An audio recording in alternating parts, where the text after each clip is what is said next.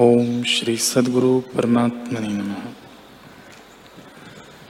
श्री वशिष्ठ जी बोले, ही राम जी, जब चित्त चैत्य भाव से हीन होता है, तब क्षीण चित्त कहता है और शांत कलना कहता है।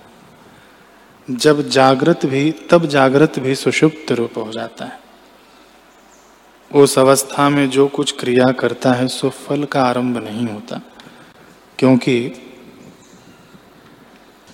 वह तो निरहंकार हो जाता है। जैसे यंत्र की पुतली अहंकार से रहित चेष्टा करती है और संवेदन से रहित है, उसको कोई दुख नहीं होता। तैसे ही निरहंकार, निसंवेदन पुरुष, निर्दुख और निर्लेप कहता है।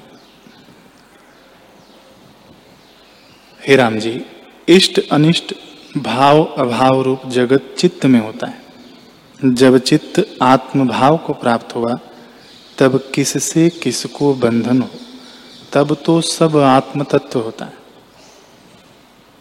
जैसे नट सर्व स्वांग को धारता है और अपना अभिमान किसी से नहीं करता, तैसे ही सुषुप्त बोध पुरुष जगत की क्रिया करता है और बंधवान नहीं होता।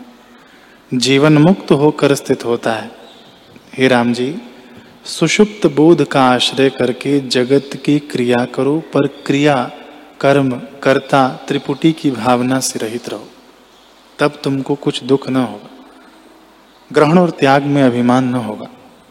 यथा प्राप्त में स्थित होगे।